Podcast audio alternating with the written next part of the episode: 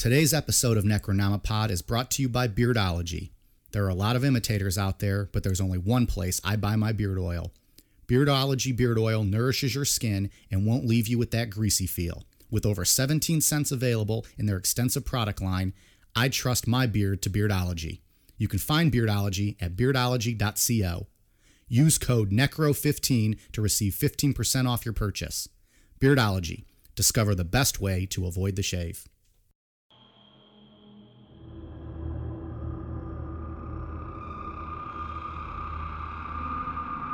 What do UFOs, poltergeist activity, seven foot tall humanoids, sky portals, paranormal activity, and cow mutilation all have in common? They're all part of the legend of the Skinwalker Ranch. Over the next two weeks, we'll explore the origins of the Skinwalker Ranch, the curse that was placed on that land hundreds of years prior, and the families that have occupied the ranch in the years since. So sit back and crack a beer. With a buffet like spread of topics, this two part series is bound to have something to satisfy your most de- demented auditory needs. I'm Mike. I'm Ian. And I'm Dave. If you thought Mormons and their magic underwear were the strangest things in Utah, stick around. We've got a story of dead cows in ditches and Navajo witches that'll blow your mind. This is Necronomipod. Tonight's topic is mighty weird. I do not expect uh, any of you to believe all of this or all of you to believe any of this. Uh, if you don't want to believe any of it, I wouldn't blame you a bit because it's it's strange. It, it really doesn't fit into any comfortable category. It is a UFO story, but not really. It touches on some poltergeist type stuff, cryptozoology stuff, witchcraft, government conspiracy, animal mutilations, quantum theory, you name it. If you're expecting uh, tidy explanations about how all this fits together, you won't get them from me. Maybe you can give them to me. The only thing I can say with any certainty after delving into this this part of the investigation is that reality, at least for me, isn't what it used to be. So to be 100% completely honest, up until I read these notes earlier today, I had no idea what today's topic was about. Yeah. I had I had never heard of Skinwalker Ranch. I had no idea what the hell is that uh the Bunny Ranch in Nevada or whatever it is, Yeah, Vegas? Bun- that was all that was in my mind when I heard about this. so I thought it was something to do with like sex or like murder or something like that. No idea what the Skinwalker Ranch was. That being said, I had no idea that today's topic also covered every single topic Yeah. we've ever covered on this A lot show. going on. for the most part. Yep. This one is uh it's got a little bit of everything. This is like a punch bowl, like a Harry Buffalo type style drink gimmick of all your favorite categories rolled up into one. Yeah. Oh, I like Harry Buffalo. It's good. I didn't have one of those in a long time. Yeah. Like the the fruit mixed with like the Oh, 151 yeah. or and something. a big garbage can. Yeah. Yeah. We used to do that, or you we used to like uh, cut a hole in a watermelon and stick a 151 bottle in Oh, it, yeah. and you let it sit for like two or three days, and you cut it all up. Have you had that? Something game. similar. That's a nasty game. Yeah. Go to bite like a grape, and it's just straight rubbing alcohol in your mouth. it's brutal. What did you have? Something where like fruit and gummy bears and shit. And Oh, just the like, gummy bear yeah, ones Like I've just tons yeah. of different liquors in there. Yeah. Yeah. Um, we used to also have the porch crawler. Now everyone I think has porch crawler, but they make it differently. We used to take like a big ass cooler, fill it with a a case of natty, two or three fifths of vodka, and pink lemonade, and you just shake it all up and you make it into a drink. I'm vomiting in my mouth just I mean, it kind of just about it, it. tasted like like a like a carbonated pink lemonade, That sounds like but it gets you trashed. Ooh. It was all right. Doesn't sound great. Brutal. Well, that's porch crawler. So anyway, I just read that the History Channel just greenlit a, a, a new show called the Skinwalker Ranch. uh, Yeah. By the makers of Ancient Aliens and the Oak Island Curse. Yeah, that's interesting. That's something we'll get into in uh, in part two with all the uh, all the secrecy and, and strangeness that that surrounds this place. the History Channel did. Yeah, It's gonna be like a documentary or like a like a show. like a documentary series. It Yeah. sounds like from what I read. Yeah, Yeah, this one it- I'm I think this is probably the most excited for something that I've been since uh since the Jonestown series. Really? Probably, yeah. Oh, I've been Just because it's like a greatest hits of all the yeah, oh, yeah. the Necronomipod topics that we've discussed. Oh yeah. and the the stuff we'll get into in part two with the, the rabbit holes you can go down with stuff and Are there any fuck schedules or foreman apes in this story or No. Okay, just checking. There's some strange creatures we'll get into the next Sounds episode. great. All right, well, I'll take Yeah. that. Sign me up for strange creatures. Yeah, I've been having fun doing this. Been lis- catching up on some old Art Bell, talking about Skinwalker Ranch, falling asleep to that every night. That's Wow. good stuff there. Yeah. And Art Bell, I mean, who doesn't want to listen to that all the time? Episode available in the archives. Skinwalker west of the Rockies, you're on there. And also, this is another two-parter for us. So we just did two parts on uh, Children of God, and now we're gonna do two parts on Skinwalker. Yeah. that's not gonna become a trend for us, but we just happen to have two subjects that were pretty, uh, pretty meaty with their their content. Yeah, But okay, they're good. And there's no child molestation in this. this will be a little bit easier to talk about. We can kind of make fun of some people in this. one.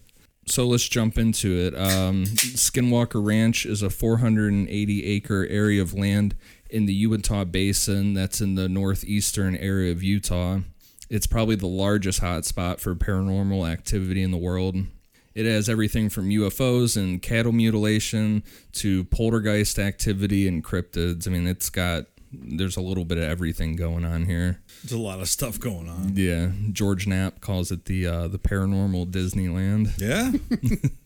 the ranch would eventually become the most researched paranormal subject in history, with millions of dollars being invested, top scientists and doctors advising the research, and the U.S. government eventually getting involved to find out what is if what was going on at the ranch was a potential national security threat. So that says something right there off the bat. Yeah, and in my opinion, it's it's undeniable that there's at least something going on at this ranch, just based off of the money that's been put into it, the credible people involved, and then like we'll get into part two, the continued secrecy of what's going on there to this day. So But this is very much an active uh, thing right now. Oh yeah, just in the pa- and that's just in the past couple like two years has got a lot going on mm-hmm. with it again. So, but before we get into all that stuff, we need to take a look at the legend of the Skinwalker itself and and what has been going on in the Uinta Basin for for decades. It's important to to note that there isn't a ton of knowledge mm-hmm. out there about the legend of the Skinwalker because in Navajo culture it's considered forbidden knowledge. So just to be clear, this is different than the legend of the skin fluter, which was Mike's high school story, correct? Wow. That's just a random cheap shot out of nowhere. yeah, I believe they're very much different, Dave. I just want the audience to be confused. God damn, just sitting here enjoying my beer, trying to listen to Ian's story, and shots of me sucking dick. Getting hit with a skin flute. joke. Yeah. God damn, pal. No, that's not sucking dicks. Playing your own skin flute. Come on, man. Yeah, you took that wrong. That's, it. that's not the reference. Skin flute means sucking dick. Playing Because your own skin flute. Is that what it means? because you put your mouth on it and you're playing oh, with it. Oh. Yeah, you're How right. else are you playing your You're own right. skin flute? I guess you're right. I wasn't thinking like that. I'm not that good. oh boy. Yeah. We're on page one of our notes, folks. First paragraph here. A lot of editing going on now. and, and along with it being uh, forbidden knowledge, skinwalkers are something that the Navajo rarely even bring up with each other, let alone with outsiders. And they do not talk about skinwalkers. But what is out there with the legend has its beginning with uh, conflict between the Navajo and Ute tribes. So the introduction of the Spanish coming into North America introduced the slave trade to the Native Americans. This caused raids between Native American tribes where captives were sold into slavery. And unfortunately, the Utes did this to the Navajo tribe frequently. And that plays a major part in the beginnings of the Skinwalker. Because, I mean, you know, there's a lot of shitty stuff going on at this point, you know, with uh, we, Europeans coming over and doing shit and everything, you know. So the tribes didn't previously enslave each other until they learned that behavior from the Spanish. Yeah. Okay. Yeah, and then the Utes doing it to to the Navajo kind of kicked this whole Skinwalker thing off. The Utes also sided with frontiersman Kit Carson during the early Native American wars that occurred alongside our Civil War. And since the Utes were seen as traitors among other Native American tribes, it's said that the, Nav- the Navajo put a curse on them, and the name of that curse was the Skinwalker. Hmm. Skinwalker Ranch sits basically right on a Ute reservation, and the ridge that separates the ranch from the actual reservation is called the Path of the Skinwalker. That's pretty specific, right? right. And because of fear of skinwalkers, that path is off limits to the Utes. They will not go on that ridge. And the little that's known about the skinwalker is that it's it's viewed as a witch that can shapeshift into different animals. And when they change into an animal, they appear to be abnormally large for that animal and quote twisted looking. Can they become a llama? They can become whatever they want. Any animal? Can they become a civet? Sure. I don't know what that is, but sure. Yeah. That's those little animals that eat the coffee beans and shit them out. Then the coffee sells for hundred dollars a pound. Ugh, I want to try it. If our friends at Just Brew Coffee would get on it, we could have some of that. What's that called? What's that name of that coffee? It's like I- it's Indonesian or something. And the the civet eats the coffee Let's beans. see what happens if I shits Google it out. poop coffee beans. It's like a hundred, two hundred dollars a pound. We're gonna do this live on It's air. Really good. poop coffee beans. What'd you say, Dave? It's a civet. But it Cop Kopi Lu- Luwak That or Civet right. coffee. Civet is a coffee. coffee that includes partially digested coffee cherries Yeah, from the by the Asian palm civet. yeah. Kopai Luwak? Man, I don't know how to fucking pronounce Lu- it. Luai. Lu-? I just heard it comes out its ass and it's tasty as a motherfucker. Hundred bucks a bag. See? Just brew, get on that motherfucker. Yeah, I tried. How did we get on that topic? because they can turn into any they can turn animal. into any animal. I was Oh, just and making Dave sure wants- they could turn. Dave turn. wants in him to turn into civets and then Yeah. shit in his coffee cup, and he's gonna drink it. if we could create skinwalkers and feed them coffee beans and then sell them at hundred dollars a pound, Well, I don't think we can create them, though, can we? Ian, tell us. Uh, no. Uh, in a word, no. that was straight and to the point. Okay,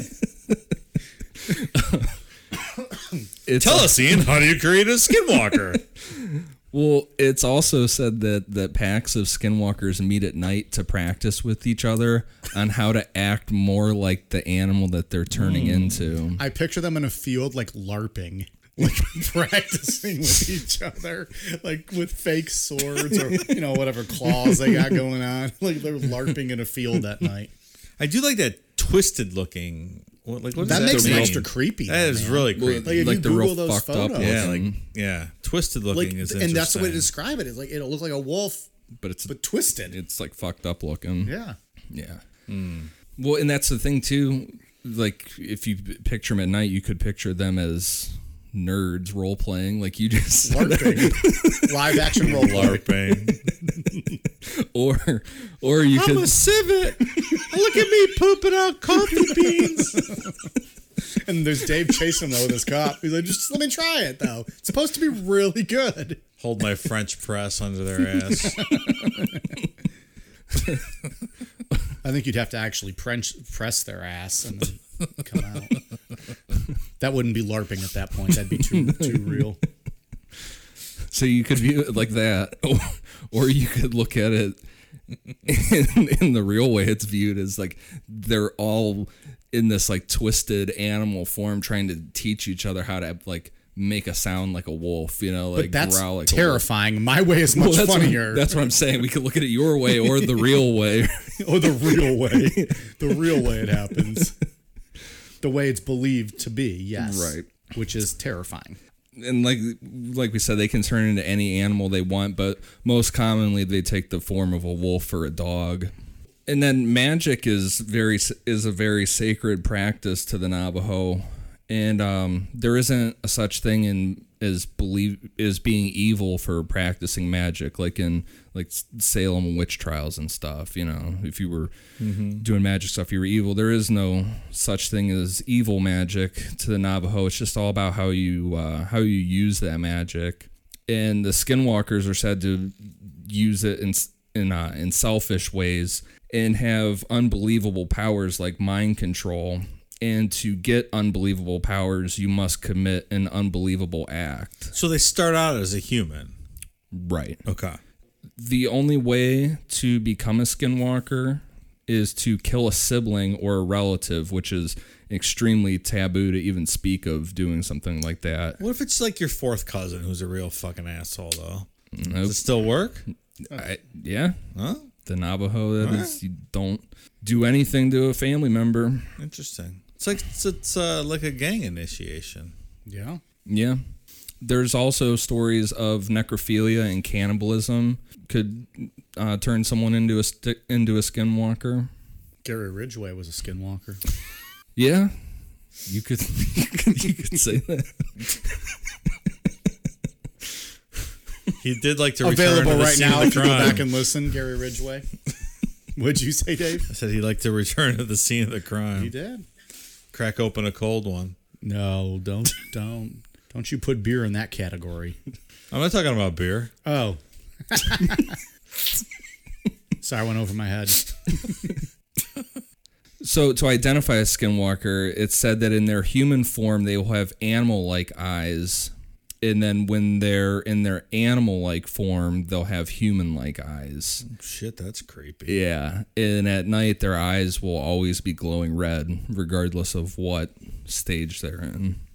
But if you if you find There's out, similarities with this with the Mothman, and I'm wondering if that has something to do with like the Native American type. well, the Mothman had stuff to do with Native American, Right, that's what lore. I'm saying. Yeah, Like the red eyes, the, like almost the shape shifting, and you know that kind of stuff. yeah. Just a lot of this stuff originates from the same place. Yeah. sure. Right, right. What was the chief cornstalk? Mm-hmm. Yeah. Yeah, He was the one that was like getting shot and just wouldn't go down. Right. he put the curse and then on he that put the whole curse on land. him as he was dying. Yeah.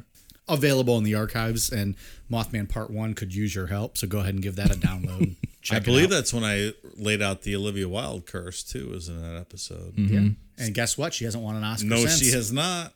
That's a teaser. Go check it out.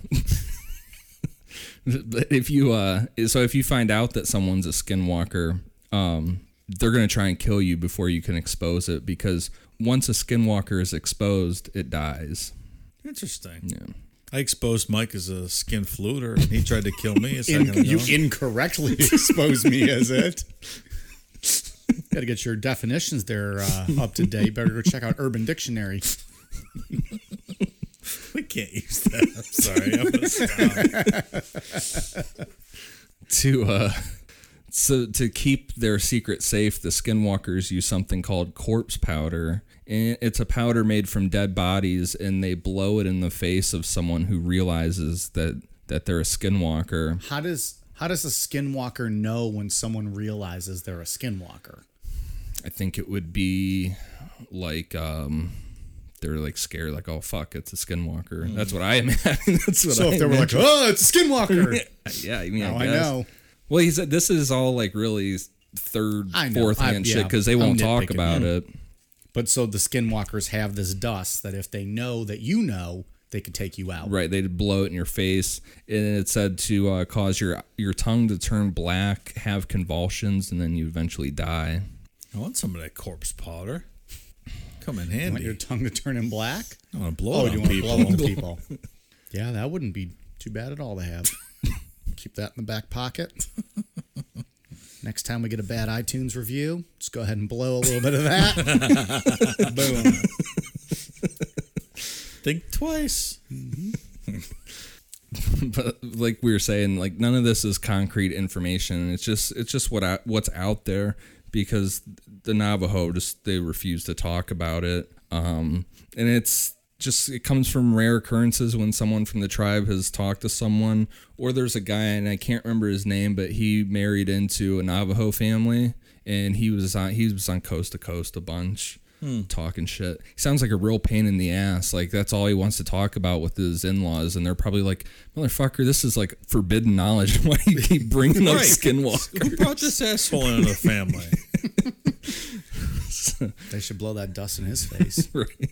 And like we also said that the Uinta Basin is also a hot spot for UFOs. And starting in the 60s, the reports blew up in the basin. A man named Joseph Hicks, who was a local in the area, started documenting all these UFO sightings. And he came to the conclusion that a lot of them that he documented, 80 of them were actually credible. And he contacted a guy named Dr. Frank Salisbury, and the two worked together for two years and eventually put out the book, The Utah UFO Display. So, how is this book viewed by the UFO community? Credible. Legitimate? Mm-hmm. Okay. Yeah. Yeah, it's really uh, well researched. It's just like a layout of credible cases Okay. that were. It's like all UFO books. It's not like super entertaining or anything like that. You know, it's just Just fact-based, Here's this. this Here's this. Yeah. And when did this book come out? Seventies. Okay. mid 70s. When Dr. Salisbury and Joseph Hicks put out their book, there wasn't anything in it about Skinwalker Ranch. But in the 2005 book, Hunt for the Skinwalker, it's claimed that the ranch is like the beating heart of paranormal activity in the Uinta Basin. So it's either one of two things. Either nothing was happening in 1973 when Dr. Salisbury wrote his book, or the people at the ranch living there at the time weren't talking about paranormal stuff going on. Well, that's interesting. Yeah. So when all this, Or did maybe the widespread coverage, you know, from the book of the whole area maybe force them to, I don't know, consolidate into this one ranch? Maybe. I don't know. yeah, It well, could be anything, I guess. well, we'll get into it here. Some arguments to back and forth on and if something was going on at this ranch for as long as George Knapp and Colin mm-hmm. Kelleher say, or or not. Because after Hunt for the Skinwalker came out, Dr. Salisbury wanted to find out why he hadn't heard anything back when he was researching Right. his book on this. So he tracked tracked down a guy named Garth Myers, who was the brother of Kenneth Myers, who used to live at the ranch with his wife Edith. Garth was the one who negotiated the sale of the ranch in 1994. And according to Garth, Kenneth and Edith lived there without issue until Kenneth died in 1987. Edith lived there alone for another five years until she was moved to a nursing home. She died in 1994, and that's when ownership transferred over to Garth, and the sale was made to the Gorman family. Garth stands by the fact that in the 60 years his brother lived there, never once did he ever talk about anything weird happening on the ranch. Um, and most people in town weren't much help either with finding anything out about the Myers because they didn't really socialize with anybody. They really kind of, mm-hmm. like hermits, kind of really kept to themselves. I mean, 60 years is a long time to live on that ranch. Yeah.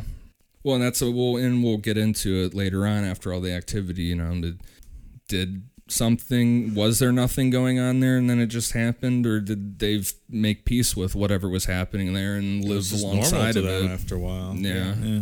No, like this can be seen a couple, a couple, a diff- couple different ways. You could see it as Garth is right and nothing ever happened, or possibly his brother just didn't tell him anything about it. And you could also see the point of view of the stigma that comes along with saying you saw something like that, and especially at that time. In they bought the ranch in I think it was 1933. So in 1933, like you alluded to in the intro, sky portals. If you saw a sky, a fucking portal open up in the sky in the 30s, there's probably not even really la- anything to mm-hmm. compare that to, or you know, How do you explain that? right. You don't, right? And then when talking to Dr. Salisbury, Garth was very adamant that everything talked about in the Uinta Basin was all just bullshit and stories. Uh, none of it was real. Everything was just folklore that was going on there. Joseph Hicks kind of goes back against that because he said when he was getting stories for the book, he said he was told by someone working in a local store that if he wanted some real UFO stories, he should go talk to Edith Myers. But because they had so many credible people coming up to them just like willing to talk about their UFO stories, he never went out of his way to approach her. I mean, he's not going to go beat on this lady's door asking her about UFOs. If she doesn't want to talk about it, there's enough people That are That willing one- to And talk. at, but at that point, was she already out of that home? No, she was still there. This was in those five years after her husband had died. this was all they were writing the book in the 70s. Okay. There's this this weird issue of digging on the property. In the book Hunt for the Skinwalker, it stated that there's a strange clause in the sale of the ranch that if any digging happened on the property, the Gorman family would have to contact the previous owners. Gar says it's because of mineral rights, but people in town that knew Kenneth said that he was always really weird about work being done on the ranch and would say, quote, bad things can happen if you dig in the wrong spot. Hmm. I Which mean, is a vague statement, though. Yeah. Also, yeah, and mineral rights not transferring is not that out of the ordinary. No, especially for out that way. Yeah. So I mean that could be completely valid. But regardless of what the what the real story is, as far as the past of the ranch, in 1994 the Gormans moved in with their two kids. so the the uh, Gormans move into this the, the the ranch, and then this is where we start to get that buffet of uh, all the goodies that people tune in the Necronomipod to want to listen to, Oh, yeah, to this- hear about. this is We where some shit- UFOs, some cow mutilation, Some zombie wolves zombie wolves, seven foot tall black humanoids, gonna almost straight out of Betty and Barney Hill style, the way they looked uh, in their spaceship, right? Didn't they look all black as Betty and Barney Hill described them? yeah. All right. So we'll talk about Betty Hill being a crack whore right after this. We like to drink beer, a lot of it. After a long night of drinking and talking crime and conspiracies, there's nothing that wakes us up and gets us ready to start the day better than Just Brew Coffee. With a great selection of roast levels to choose from, you're guaranteed to find one that suits your style. Small batch roasted to highlight the unique features of each coffee bean, Just Brew Coffee caters to both casual and hardcore coffee drinkers alike. Since 2010, Just Brew Coffee has worked tirelessly to perfect the roasting process and technique, which has resulted in seriously delicious, always flavorful, and never bitter tasting coffee. If you're already drinking JBC, raise your mug. If you're not, raise your standards. Check them out in social media and remember, they roast, you just brew. Check out their new online store at youjustbrew.com and up your coffee game today. Use code NECRO15 to receive 15% off your order of two pounds or more. So in the book that made this place popular, The Hunt for the Skinwalker, the last name Gorman is not the family's last real last name. Their last name is Sherman and that leaked out later on. But when you read about this, you see it can get real confusing because some people still use Gorman, some people use Sherman, and it gets really like if you didn't know what you were looking for, it, it- you're like, wait a second, who are these Sherman mm. people? All Well, of they a call it Sherman Ranch too sometimes. right? yeah. So, but for the so in that book, The Hunt for Skinwalker, Gorman's what they used. So that's what's commonly used now is just the name of that family. Yeah, we're gonna use it. We're just gonna stick with Gorman's because that's what the book says, and just for the sake of, we'll just stick with the book. Plus, they wanted to keep. They didn't want their names to be leaked out, and it's kind of shitty that it did get leaked out because they did not want any of this to. They didn't want to be associated with any of this. The Gormans were a ranch cattle family that moved to the ranch from New Mexico to be more secluded and focus on raising their cattle. And the the the town that they moved from in New Mexico is like this tiny, like no one lives there town. So that was too uh too busy for them. Like they needed to be out. They wanted nothing. right. and they were very serious cattle ranchers who raised extremely high end and expensive cattle. I know one of their big things was the the bulls, raising them and then selling the the bull semen for Okay. whatever purposes. Dave, in all of your grilling, I know you're a big fan of your grilling. You've posted about it on Instagram, I think. Have you ever used bull semen to beef up your meat? I I have not. Okay. I've eaten uh, bull testicles though, Rocky Mountain oysters. I've not had. Are they good? Eh, that's all right. I've never had that. Wasn't great. Just Not my- kind of not my just not favorite. tasty. Nah, not really. Where'd you have those? in Colorado? What's the movie, the Chevy Chase movie? Oh shit! Where he eats them and he doesn't know what he's eating, and he sets the restaurant record, and then once he sets it, they tell him. Oh my gosh! He moves out to the country. He's a writer. Fuck. That sounds very Google. familiar. I don't know. Chevy Chase. All right. You guys can talk about something. Funny Farm. I've you never seen Funny I've never seen that. No. Oh man, it's Gosh, when was that from? Early 90s, maybe late 80s. Like right in Hmm. The, the heyday of the vacation movies, I think. But yeah, and anyways, they're they're they're moving out from the city to a farm and he's a writer and but they stop along the way and he's eating these whatever he doesn't know and he sets the record and then they tell him that they're they're bull testicles and he just starts spitting them out. Fantastic. That's what I think of every time I hear of that now. But now I, I, I would love to try them at least once. Eh, it's not great. Not terrible. I'm indifferent. this was like this was their livelihood were these were the with the cattle. Um so when they first moved in everything seemed normal until a day that they had an encounter with a wolf. About five months after they moved in tom gorman was tending to cattle with his son tad. They saw a wolf off in the distance the wolf got closer and Todd er, er, and Tom realized that this wasn't a normal wolf. He said the wolf was about 3 times the size of a normal wolf, which would put it more along the lines of a dire wolf which has been extinct for over 10,000 years. Mike, who else do we know that has a dire wolf? Shit. What? Who? I don't know. Maybe Jon Snow. Sansa Stark, Yep. No. Arya Stark. Sorry. Else who else had Bran all had Stark? one. Only a couple are left, but you know. This is Game of Thrones. Is that what that is? Jon Snow. Of course it is. Okay. Well, I'm sorry. Hopefully, our listeners get that joke. I sure didn't. For those of you that are still with us after that, thank you for sticking along.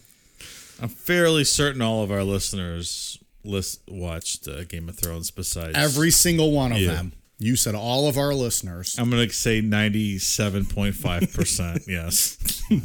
That point five is someone who's just seen a, at least a couple episodes. I have not even seen a. si- I have not even seen a clip of an episode. I sent you that clip with ACDC over. Oh, you. Oh, you did. Yeah. Yeah. I don't know if you can consider it a real clip. If Angus Young is shredding some notes behind it. If it was ACDC the entire show, I probably would have tuned in. I don't. I don't hate the show. I'm not. A, I'm not a hater of it. It's just not something I ever watched. I bet if I watched an episode, I'd probably get into it. But that whole fantasy genre type is not something I'm attracted to typically. Hmm. Yeah. In general, that science fiction also. You can probably tell with my reluctance in these alien stories sometimes to believe. Yeah. Whatever. Signs was a good movie. Signs was a good movie. It's- Swing away. so Is that- plausible. is that the one with Mel Gibson? Yeah. That alien. Swing away, around. Merrill. Swing away. Is that from the movie? I don't remember that. Yeah. Yeah, that alien walks walking. That that's creepy as fuck when you Is that the finally best- see that alien. Is that the best M Night Shyamalan movie? I don't know much of what else there is. no. No, There's I like Sixth that. Sense. The Village was a little creepy, but I don't know anything little else. silly. But aren't they all a little silly? His movies. I mean, I the Sixth Sense is the best one, right? I like the Unbreakable. I like. Unbreakable. I like. I would put. Unbreakable as maybe number I, two. maybe I didn't. Did I see that one? It's the one with Bruce. Well, you don't like Bruce Willis. Oh no no no! But I saw the second one though. Oh, like but um, like Glass, the new one. no no no, the, the one one with the he has the between- personalities Yeah, Split. split. Oh, Those I love those three movies. so Those are split really was good. really good, Split was all right, but yeah. it, it wasn't a sequel though because it's not like you had to see the Bruce Willis one necessarily. But if you watch the third one, then you need to see the first two. Correct. Yeah. From what I understand, Right. but I thought Split was pretty good. I forgot he did those. Those were good. So uh so back to back to this dire wolf. back Yeah, to we've what? talked we've talked way too much about fucking Bruce Willis on this show. So Tom said as this wolf approached them, they didn't feel threatened and it almost seemed like the like the wolf was tame and it allowed Tom to pet it. One of the calves stuck its head through the fencing and just out of nowhere the wolf just shot over and bit this calf around the head. And so Tom was like, fuck, this is a shit ton of money here. And he started Yeah. kicking the wolf and uh and it wouldn't let go. So he sent his son to get a 357 out of the truck. At this point, would you say the situation with the wolf was dire?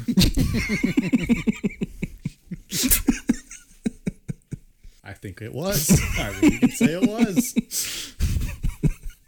so Tom fired a single shot into the wolf's chest, but nothing happened. There was no blood, and the wolf didn't react.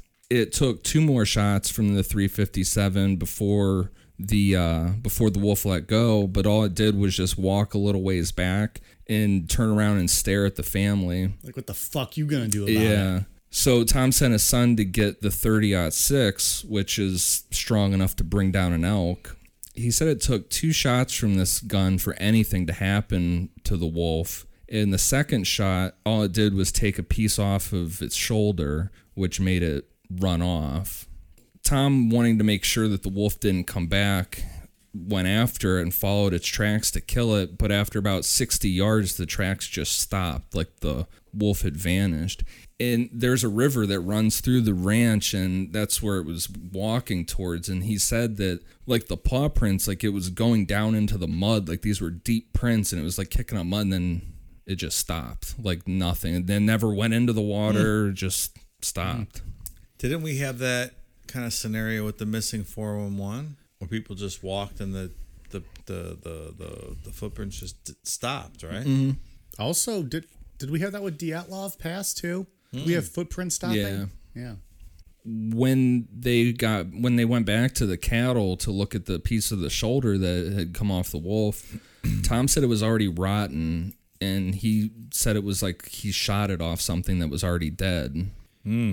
In the following couple days, Tom's wife Ellen had seen the wolf again and went to the tribal police to complain about the wolf, but they told her there hadn't been a wolf in the area since 1929. How the fuck do they know that? It went extinct in that area. Wolves in general? Mm-hmm. They repopulated them. I That can't, was very recently. It Yeah. wasn't back then. no, And this was when? What? When are we looking at here now? 1994. Like this whole sequence is very hmm. strange. Yeah, but this, yeah, this was that was just a not like five or some years Yeah, ago. that's I right, understand. yeah. I guess Yeah. they would under they would know if there was wolves in the area. So. yeah, yeah, and like I said, they, you know, like we were saying, they just repopulated it. But this ranch butts right up to the reservation, right? Right. There's a ridge that goes mm-hmm. Between the Ute reservation and the ranch, and that ridge is the path of the skinwalker. So the tribal police would know. Yeah. I mean, this is basically like the, whole area is Ute hmm. reservation except for this ranch, pretty much. After the wolf incident, the family started experiencing poltergeist activity. Food and kitchen items would be moved into the refrigerator or oven when they didn't belong there. Then doors and cabinets in the house started to open and close on their own. Do you think that they took like spaghettios and put them in the microwave? You know, a place that doesn't belong because that should never be heated up. and I think Dave can agree with me now. I, I gotta say, I found some spaghettios in my cupboard this week, and I ridiculous. said, "Let me give it the mic treatment and try to just eat from the can." And I gotta admit, it was pretty fucking delicious. I think I swear to God, they taste better. We've talked about this on the show, right? I think it was Yes. during the Roswell, right, when they were eating fucking beans out of a can Yeah. Mm-hmm. and in his shack, waiting for sun to come up to go, you know, look at a weather balloon. And I said, And- and I said you ate like a homeless person. Sp- All that Chef Boyardee shit. I, I actually think it tastes better out of the can and not warmed up. It tastes better at room temperature. it was pretty good. And you don't have to waste getting a bowl all dirty and nasty. Get yourself a spoon and just eat right out. It's pretty good. And You I- also eat you soup even got- right out of the can too, right? the- just the Campbell's chunky soup, which is essentially the same thing. It's all just packaged in there. But um, you had the meatballs spaghettios, which I have not had in a long time. I had one of each actually. Oh, did you? I repeated it the next day because it was so good. See, I would be nervous at first about the meatballs, but they were all right, uh, not cooked. Like Yeah, it it was just. fun. yeah. Oh, all that shit's cooked. Well, it's cooked. I, you know, hey, you don't have to sell it to me. I just had the chicken pub style Campbell's chunky soup the Mm. other day. Is fucking delicious. Campbell's yeah, I can't. chicken pub style. I can't remember the last time I had soup. It's been years. I, love feel that like shit. since I've had Years? soup. probably. But unless you consider chili a soup, Soup is good food, man. I know. I I have nothing against I it. don't consider I don't consider chili a soup, but I think chili's delicious also. Hmm? Either way, go to your local grocery store, buy yourself some spaghettios or some Campbell's chunky soup, try it out of the can, and let us know what you think. I'm telling you, if you like that shit in general, you won't be disappointed. If you're willing to eat it warmed up in a bowl, you're going to eat it out of a can and you're going to enjoy it just as much. if you're someone who looks down upon all of that, then don't do it because you're going to fucking get grossed out. Go eat a kale salad or something. It's pretty specific. yeah. What do you have against kale? Nothing, but whatever. I'm not a healthy eater, so No, neither am I. So I'm not gonna act like. I think all of us at times try to be healthy eaters, but there's also times when all of us are pieces of shit and we drink and eat. Dave's eating mm. bull testicles. I'm eating SpaghettiOs out of a can. You're eating mm. Wendy's triple cheeseburgers. Mm. and- I'll eat anything. So yeah, they had the stuff would show up in the refrigerator, or the oven when they didn't belong there. Um, doors and cabinets in the house started to open and close on their own, and this stuff could easily easily be explained away by the, their kids just messing around. But like classic poltergeist stuff, just it was gradually ramping up, like seeing what what it could accomplish, kind of like the get um, away with. and do, Yeah, yeah. So, do we think these skinwalkers felt that the family and its ranch were invaders onto the Indian reservation? I mean, is that the working theory here?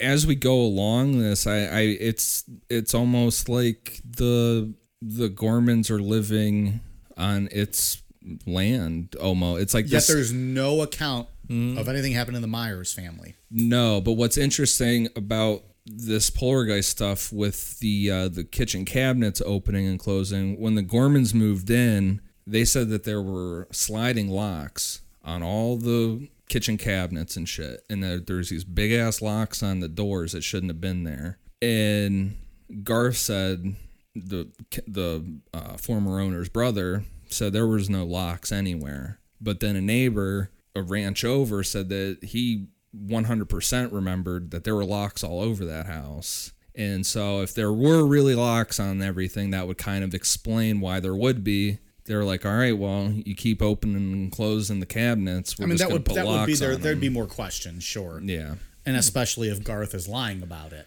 Well, and Garth, I don't think going back to him, I don't think he was like um like intentionally trying to like shit on anything. I think it, it sounded more like he's a guy from that t- an old guy from that time and it's like I'm not I don't want my name associated with any of this Yeah. alien shit and all this stuff, you know. But um But then why lie about all that stuff? Like, oh, there's no locks. They never said anything. because I just don't think he wanted his name associated with the or his brother's name associated with any of this or okay. or any of it. So, like we said, it starts ramping up. One day, Ellen was alone at the house and put away a bunch of groceries. She left the kitchen for a few minutes, and when she came back, all of the groceries were put back onto the kitchen table, and she didn't hear hear a sound like That's nothing. freaky. Yeah.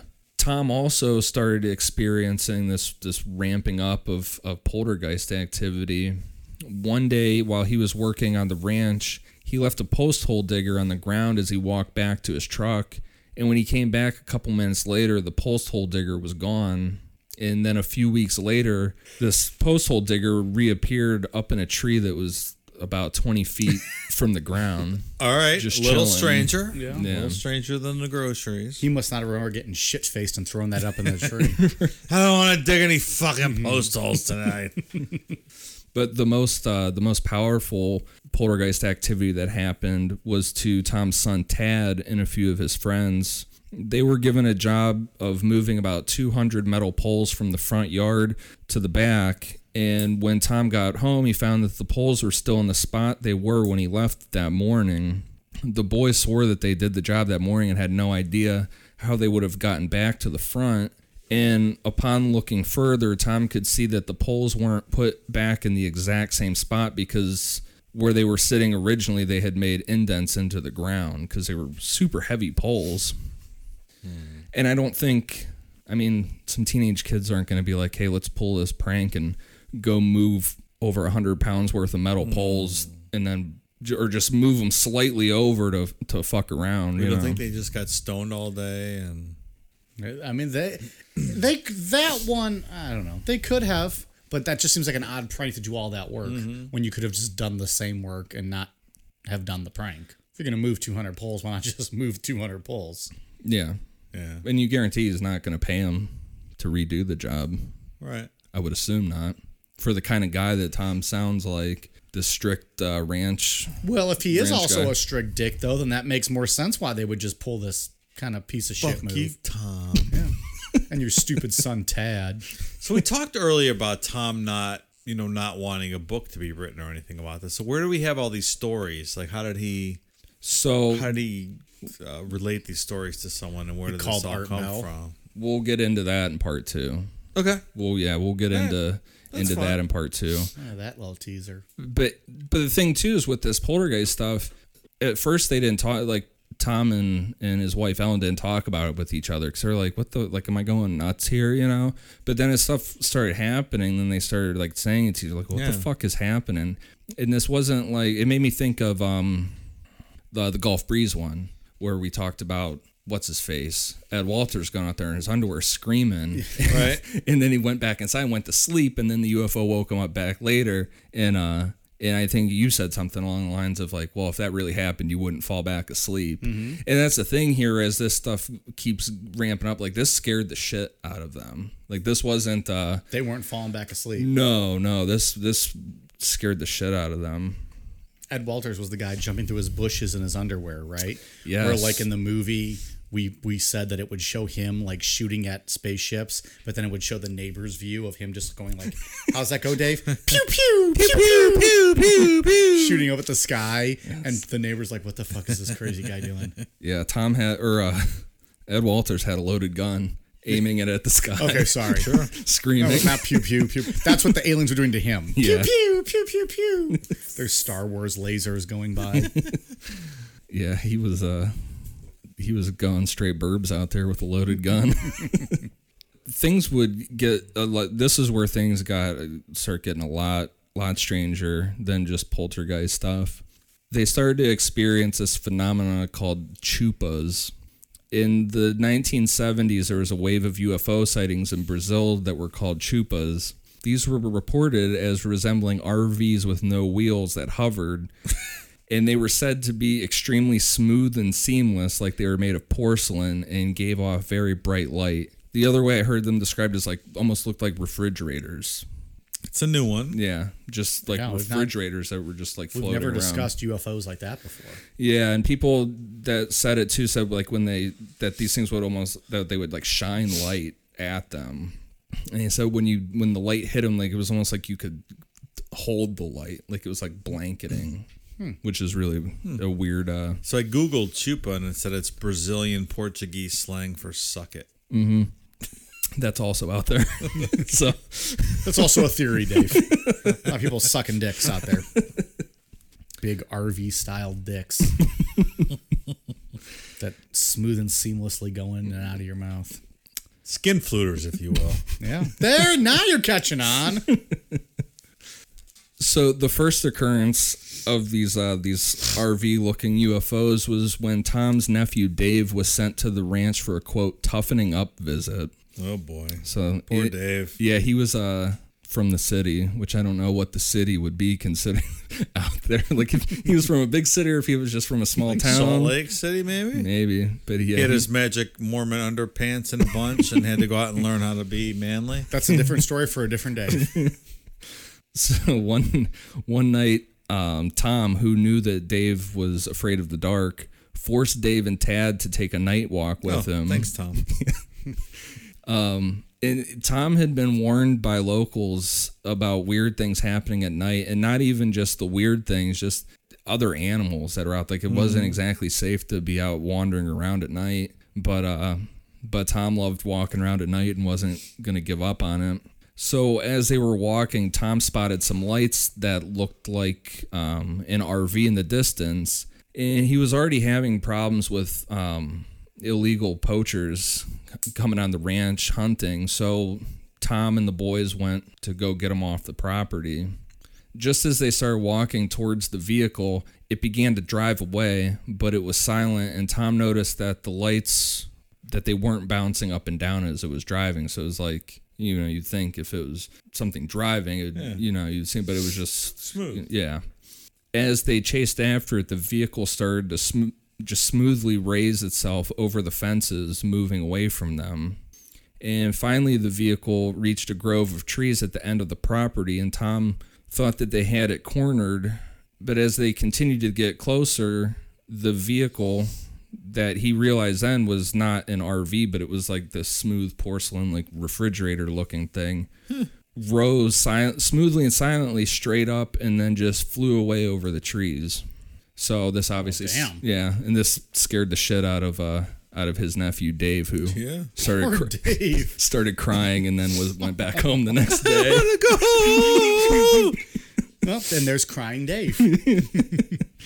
I don't like flying RVs, Uncle Tom. Motherfuckers. You're a bad man. He woke up the next day and was like, I'm going home. Hate you guys. Called his mom all Yeah. all Mom, there's a flying refrigerator. I hate the dark. Why'd you make me do this? That sounds terrible. Sent to a ranch for a toughening up visit. I, Yeah. I hate the outdoors, man. I would that sounds uh, terrible. You and me both, brother. Like, where's my Xbox, Uncle Tom? Fuck you and your ranch. Exactly. I have to fucking pack a backpack just to go check the mail in case I get lost. Let alone a fucking actual outdoorsy shit. Yeah.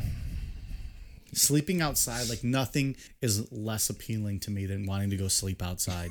I can't even walk home You from somewhere in our neighborhood. So could you, imagine me going out in the woods? Lost. No, that would not be good for you. No. You would fucking end up on missing 411.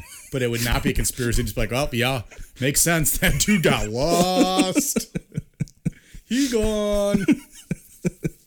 Anyways, fuck sleeping on grass. So the next encounter with these vehicles was with one that Tom said was about 30 to 40 feet long and uh, and hovered about 20 feet from the ground. Tom said it was uh, covered with multicolored lights around the bottom that were scanning the ground like it was looking for something. And he watched it do this for a while and then it just rose up and silently flew away. Is it safe to assume there's no video of any of these occurrences? Uh, that would be too convenient. No, no, the, he didn't document any of this stuff. And well, well, well, well, in all fairness, Dave, there's no cell reception out there. What do you want them to do? Bust out their iPhones and start recording this? I, I There's think no after, reception. I, I think after this happens a couple times, I might have, you know, my video camera ready to go. well, I we'll, don't disagree. we'll get into it. the uh, so the the creepiest encounter with with these RV shaped UFOs happened to Ellen while Tom was out of town. Ellen said she was doing uh, just doing things around the house when she looked outside and noticed this RV vehicle just sitting not far from the house. It was close enough that she could see that it had windows, and inside the window was a black humanoid figure that looked like it was sitting at a desk the figure got up and walked outside the vehicle and ellen said that she figured that it would have been around seven feet tall in comparison to what a normal rv would the size of a normal rv would be she said this figure was all black and looked like it had a black visor over its face and it just stood there and stared at her So didn't and we had touched on this. Betty and Barney Hill allege kind of like the all black humanoid type figures, right? yeah Where have we ever heard seven feet tall though? We always hear like short, like with like the classic grays or whatever else. Yeah, no, these this- are this is these black figures that happen on the ranch are like unique to to the ranch because it's not like um it's not like they're wearing anything. They're just black. That's right, because the other ones all had outfits or uniforms. right, on. these are just black, black like, shadow featureless. figures. Yeah. solid figures. So Ellen called Tom and told him to get home as soon as possible. And when she got off the phone and went with Tom and went back, the object was gone. No camera, I assume. No. Oh, that's weird. Don't be a Philip Don't- don't Klass doubt over, over here. there. Philip Klass over here. Jeez. At least I have evidence to support my Betty Hill shit. when Tom wait what? You don't have I I don't think that's true. We never told the story of the missing crack pipe that was found in her bag. So when when Tom got home to check where the where this object had been, the only thing that he found was a set of 18 inch footprints that were just completely smooth. So it was like the other things where it was just floating there. There were no tracks. It- so maybe Shaq was hiking in the area that night. I don't know. well, he would at least have like some Orlando Magic or L.A. Lakers or who else he play for? The Cleveland Cavaliers. Oh, That's yeah, right. For like one season, I forgot that. He lived out here right by us. Did he? In Not too Medina? far, in Hinckley. Hmm. What'd they do? Did they do anything that season? No. It It's was Cleveland, The so year of before course they did. LeBron came back, wasn't it? I thought it was with LeBron. Why would Shaq come to Cleveland if LeBron wasn't here? Was it? thought I it was- don't know. I thought it was the year before. I don't watch basketball. I don't remember. It's been a long time. I watch real sports like NASCAR. Ian, continue. So and then this this brings us to uh to my favorite part of the story, which is the orange portals. And I can't even talk about my favorite part until next week on part two. But He's so giddy right now. God damn, it's like our whole Jonestown series where he just had a boner for three weeks straight. So over the two years that the Gormans lived on the ranch, they saw sometimes every once in a while they had seen this floating orange mass in the sky. This this orange mass would change shapes. Sometimes it would look more elongated. Sometimes it would look perfectly round, like he said, like a setting sun. But inside of it was what Tom described as a quote different sky. He said at night that he could use binoculars to look into this object and just see a distinctly blue sky, like it was daytime on the other, like inside this thing Yeah. um, like it was looking into another world. In one of these instances, Tom said while he was looking at it with a hunting scope, he saw a black triangular object just like get larger and larger until it flew out of the portal and just disappeared into the night sky. Like his own real night sky. Right, yeah. So is this like an interdimensional portal or a Stargate or something like that? That yeah, because well, and you would think that you could look at it, or that for the size of this thing and what they described is that more people other than just them in the area would be able to see this thing. Yeah. Or were they describing it as big? Like, Yeah, pretty decent sized, uh, decent sized thing. And then um, because what what Tom found is that if you the object changed shape depending on where you were positioned looking at it. So after looking at it from different angles, he realized that this object was flat like a piece of paper that it would go completely out of view from a certain angle and the only place that you could see it in the like in complete view like a circle was right at the um the first homestead on the ranch. So there's, there's three homesteads on the ranch, and one of them is where there's the most of the activity occurred, and that you would have to like stand directly in front of this homestead to be able to see this thing. who occupied the other homesteads on the ranch? One of them's complete was completely abandoned. So I think they lived in Did Tad one. live in the other one? No, one was completely abandoned, like run down, abandoned. But none of this stuff was uh, that they were experiencing so far were like dangerous to them. Like that's what we were talking earlier. It was like almost like the stuff's just happening around them. Like they're just living in the middle of all this stuff going on around them until this whatever was going on here started going after their cattle. The cattle mutilation, it's not unique to Skinwalker Ranch, and it's something that's goes alongside with UFO sightings for since forever. It's not limited to cattle, but that's the most common target. It also happens to horses, dogs, goats, but usually hmm. cows. You guys know what a hundred cows in a field masturbating is called? Beef stroganoff. This guy. See him on tour.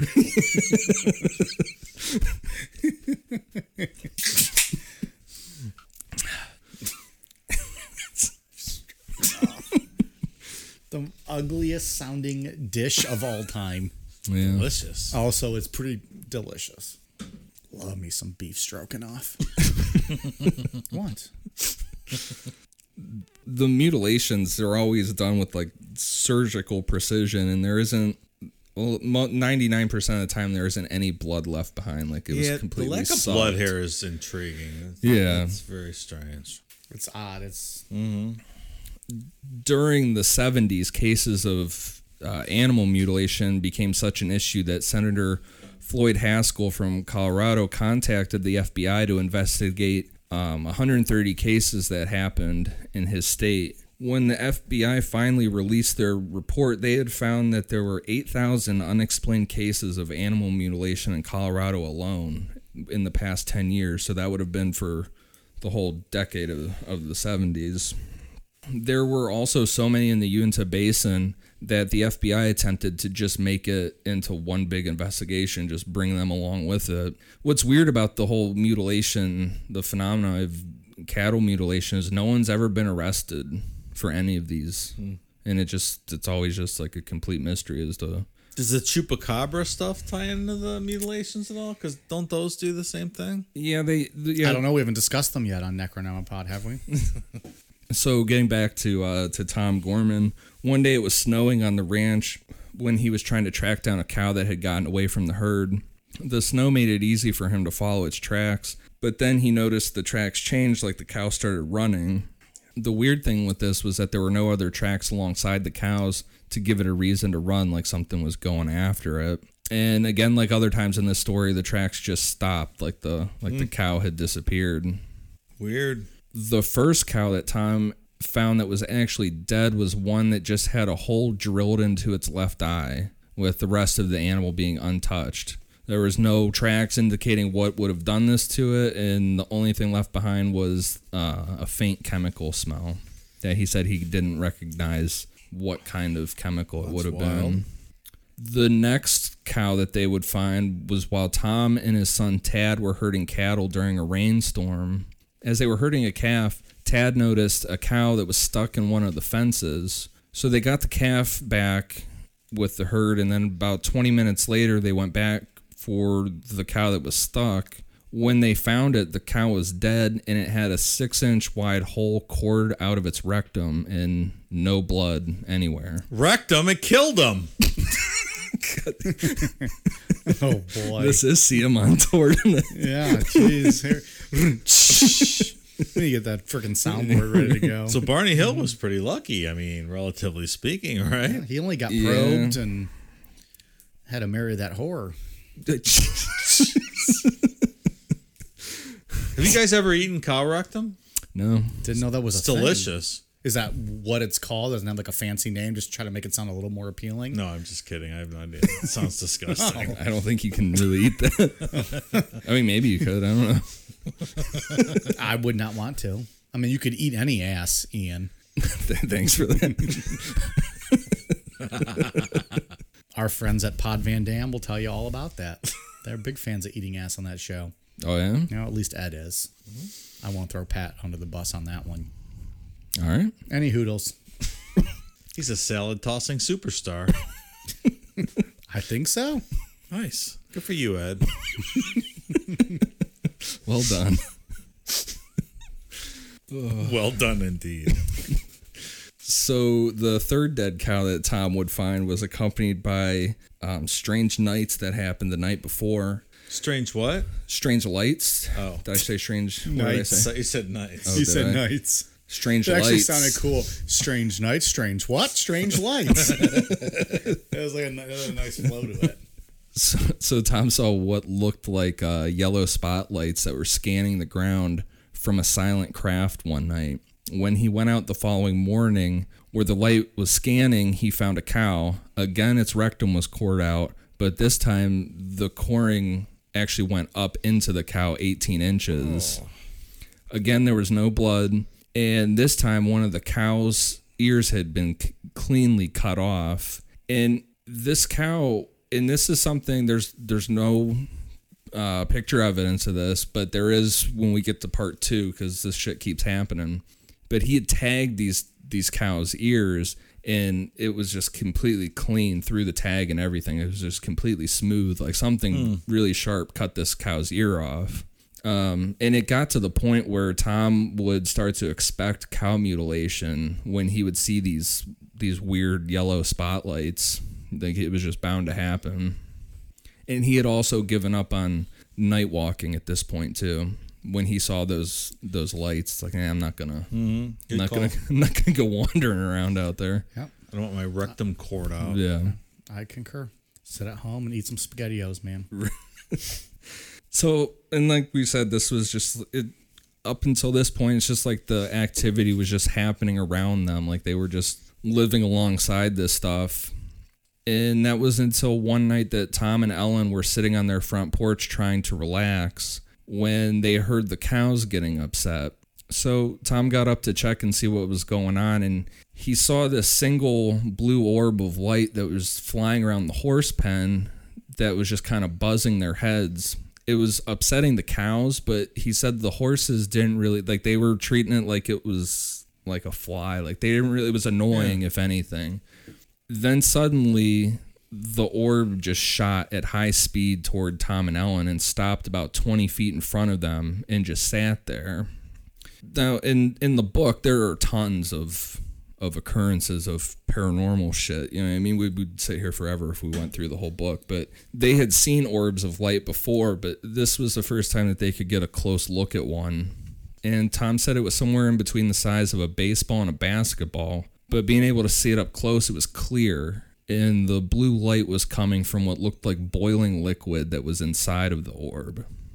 And he also said that he could hear like a faint stat- static sound coming from it. And this was the first time they had been able to hear a sound come from anything that was flying around. Everything had been silent up until this point.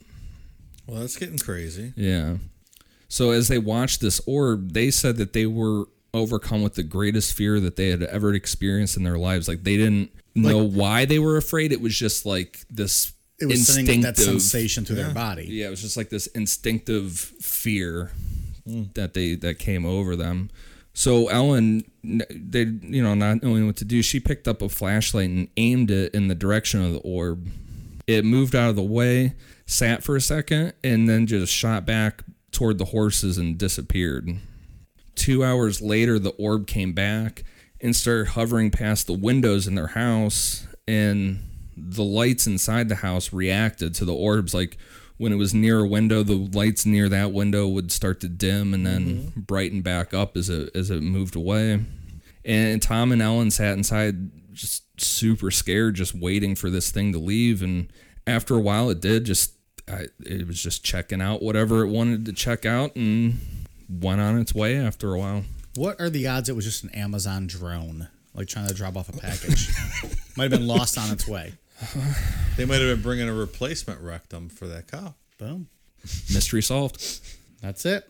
Go call up They George didn't, Knapp. they didn't know Tom and Ellen were just eating some cow ass that night. You wrecked them, we fix them. that sounds like a Three Stooges type thing. So a few days later, Todd or Tom was out uh, in the evening working when he saw the orb return.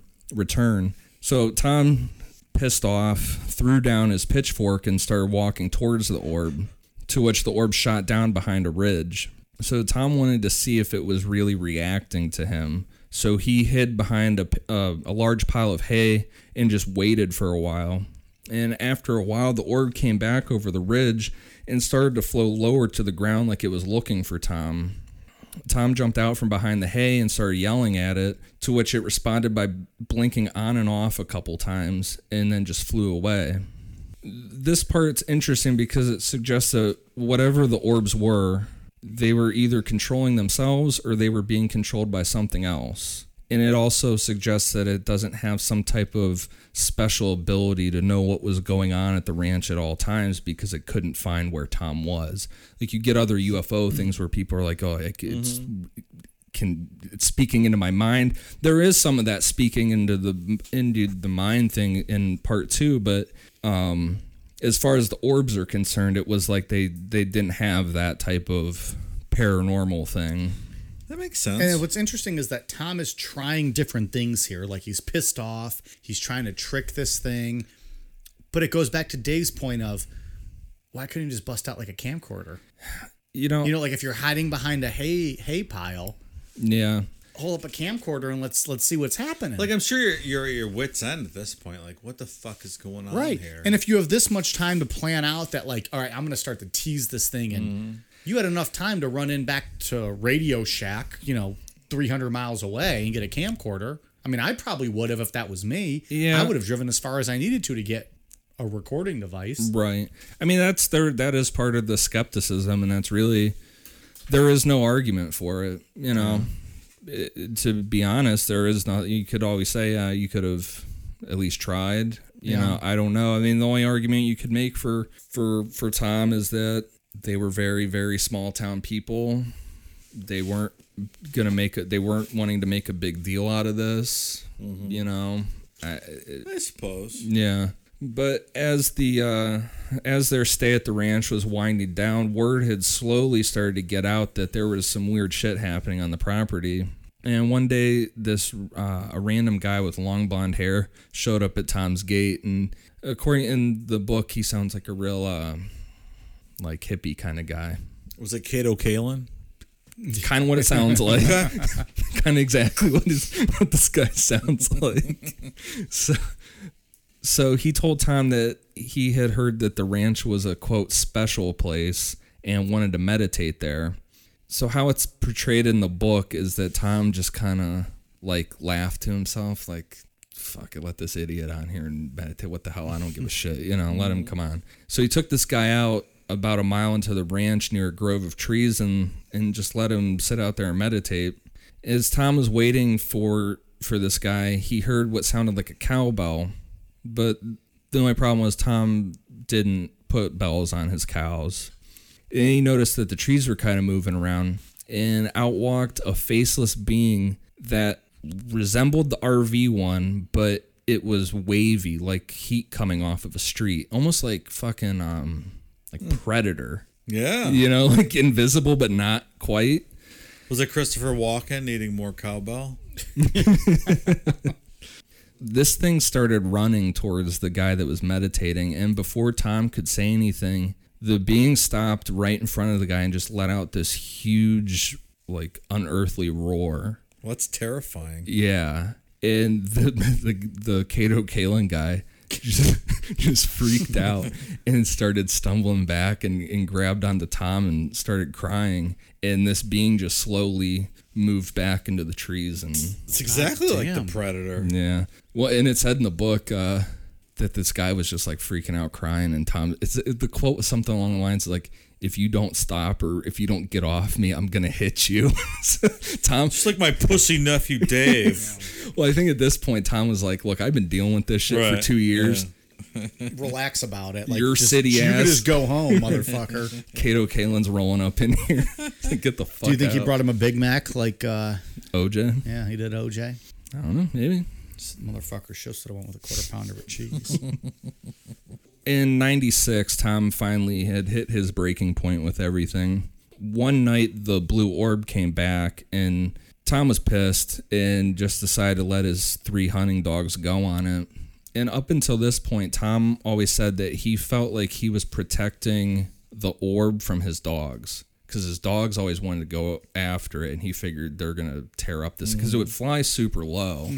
And uh and finally he just said fuck it and let him go and the orb led the dogs out to the edge of a tree and soon the barking changed to yelping sounds from the dogs and there was no way in hell that tom was going in into the grove of trees at nighttime so as soon as the sun came up he went out to see what had happened but all he found were three burnt spots that were just piles of burnt flesh like Way to fucking go, Tom. Yikes. they just blew up his dogs. So that was it. That was that was enough.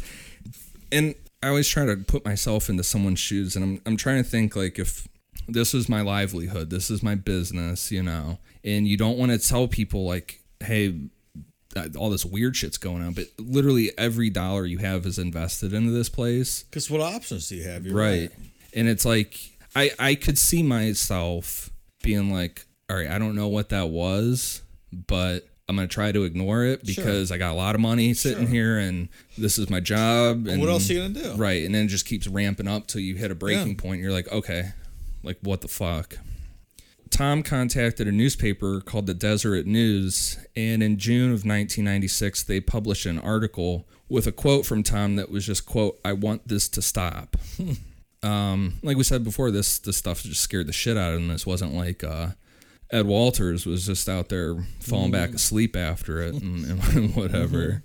Little did Tom know that there would be a uh, a billionaire paranormal enthusiast who would read that article and, and come to his rescue.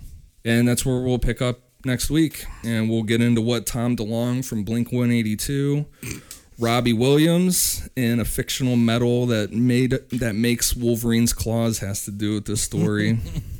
and we'll also get into some very real U.S. Ta- U.S. tax dollars that were spent trying to figure out uh, what the hell is going on at the ranch. If that doesn't bring you back, nothing will. Tom DeLonge, Robbie Williams, and some U.S. tax dollars. Hell yeah. And This Wolverine's claws. nuts. Yeah, and Wolverine's uh the metal that made his claws. Yeah, it only gets better from here. This this is my favorite paranormal story. I love this fucking This is story. a wild one, man. Yeah, and the, yeah, there's I mean, the, and those are kind of like the greatest hits of the book as far as what happens to Tom Gorman. But I mean, it's there's a lot with shit. more. Oh yeah, because here, let me pull. I got it right here on my con- on my computer. I found. You better be careful. He might dive into part two right now. no, I found this website that um, couldn't find out who is running this website because I wanted to make sure it was legit what they were claiming. But they have a description of all the stuff that was seen on the on the ranch, and they talk the spotlight lights, the the orbs of lights, um, these invisible um, helicopters, which we'll get into. The black triangle, the the zombie wolf, got the um, these disembodied voices. We'll get into. I mean, just tons and tons of shit that. I'm all in on the zombie wolf. Yeah, yeah, and they called it the yeah, and they called the uh, that that being the sentient mist. Oh boy. Yeah, but it's All right, cool, can't man. wait till next week. Fucking love this story. So, and any excuse to listen to Art Bell to do my research is Well, obviously. good shit. And any excuse we have to plug our Art Art Bell episode that's available Yeah. right now people to listen to. Yeah, so next week we'll get into uh get into all the credibility of this, look at how it's how it was researched and Well, that's the I think the most interesting part of all of it is just how much the government has put into looking into all this. yeah. Yeah, we'll get into that and then That we'll, that gives it, I think, more credibility than anything else. Oh yeah. Yeah. I 100% believe this story. All of it in its All of it. entirety. All of it. Oh, It's a bold statement. We might have some debates next week. That's All right. All right, Ian, you got anything else you want to have on uh, get off on this episode? Nope. Dave, you got any other thoughts? No, You've- sir. We've talked about bull balls, cow ass. What else have you eaten in your day? Lots of stuff. That's enough for I tonight. I believe though. that. I believe that. All right, what shout outs we got, Ian? Uh, for iTunes, we have Devin Fox, SW, and Joanna Banana. Thank you guys for the uh, for the awesome Was reviews. that one Joanna or Banana? Yep, That's a cool name. Joanna about? Banana. I like it. I don't hate it. So yeah, thanks for everybody to listen. Uh, that's been listening. Downloads, like I said, the past couple weeks keep going up and up. They've been doing well. What country are we? Latvia. Yeah, trending in Latvia We're about Latvian that? heroes. How Who- who about that? and on Spotify. Shout out to Latvia. Fuck yeah, Latvia. Yeah, hell yeah. Yeah, We're trending in in in Latvia. That's wild. Yeah. Anyways, we'll make this. I'll make this uh, outro quick because I know people like to fucking turn it off and skip this part. Uh, Twitter, Instagram, Facebook, YouTube. We are at Necronomipod. Um, we will have some merchandise coming in the future, so stay tuned for that. We're just kind of getting everything situated and finalized. I know you guys are pretty pumped about the um, the Instagram and Twitter posts we had the other day, so stay tuned for more information on that. Uh, please subscribe and leave us a review on iTunes. That goes a long way to help us. We appreciate it and help spread the word any way you can about the show because we would love to fucking make a living off doing this if that was possible. That would be cool. Okay. All right, you guys ready for a cool down beer? Cheers. Yep.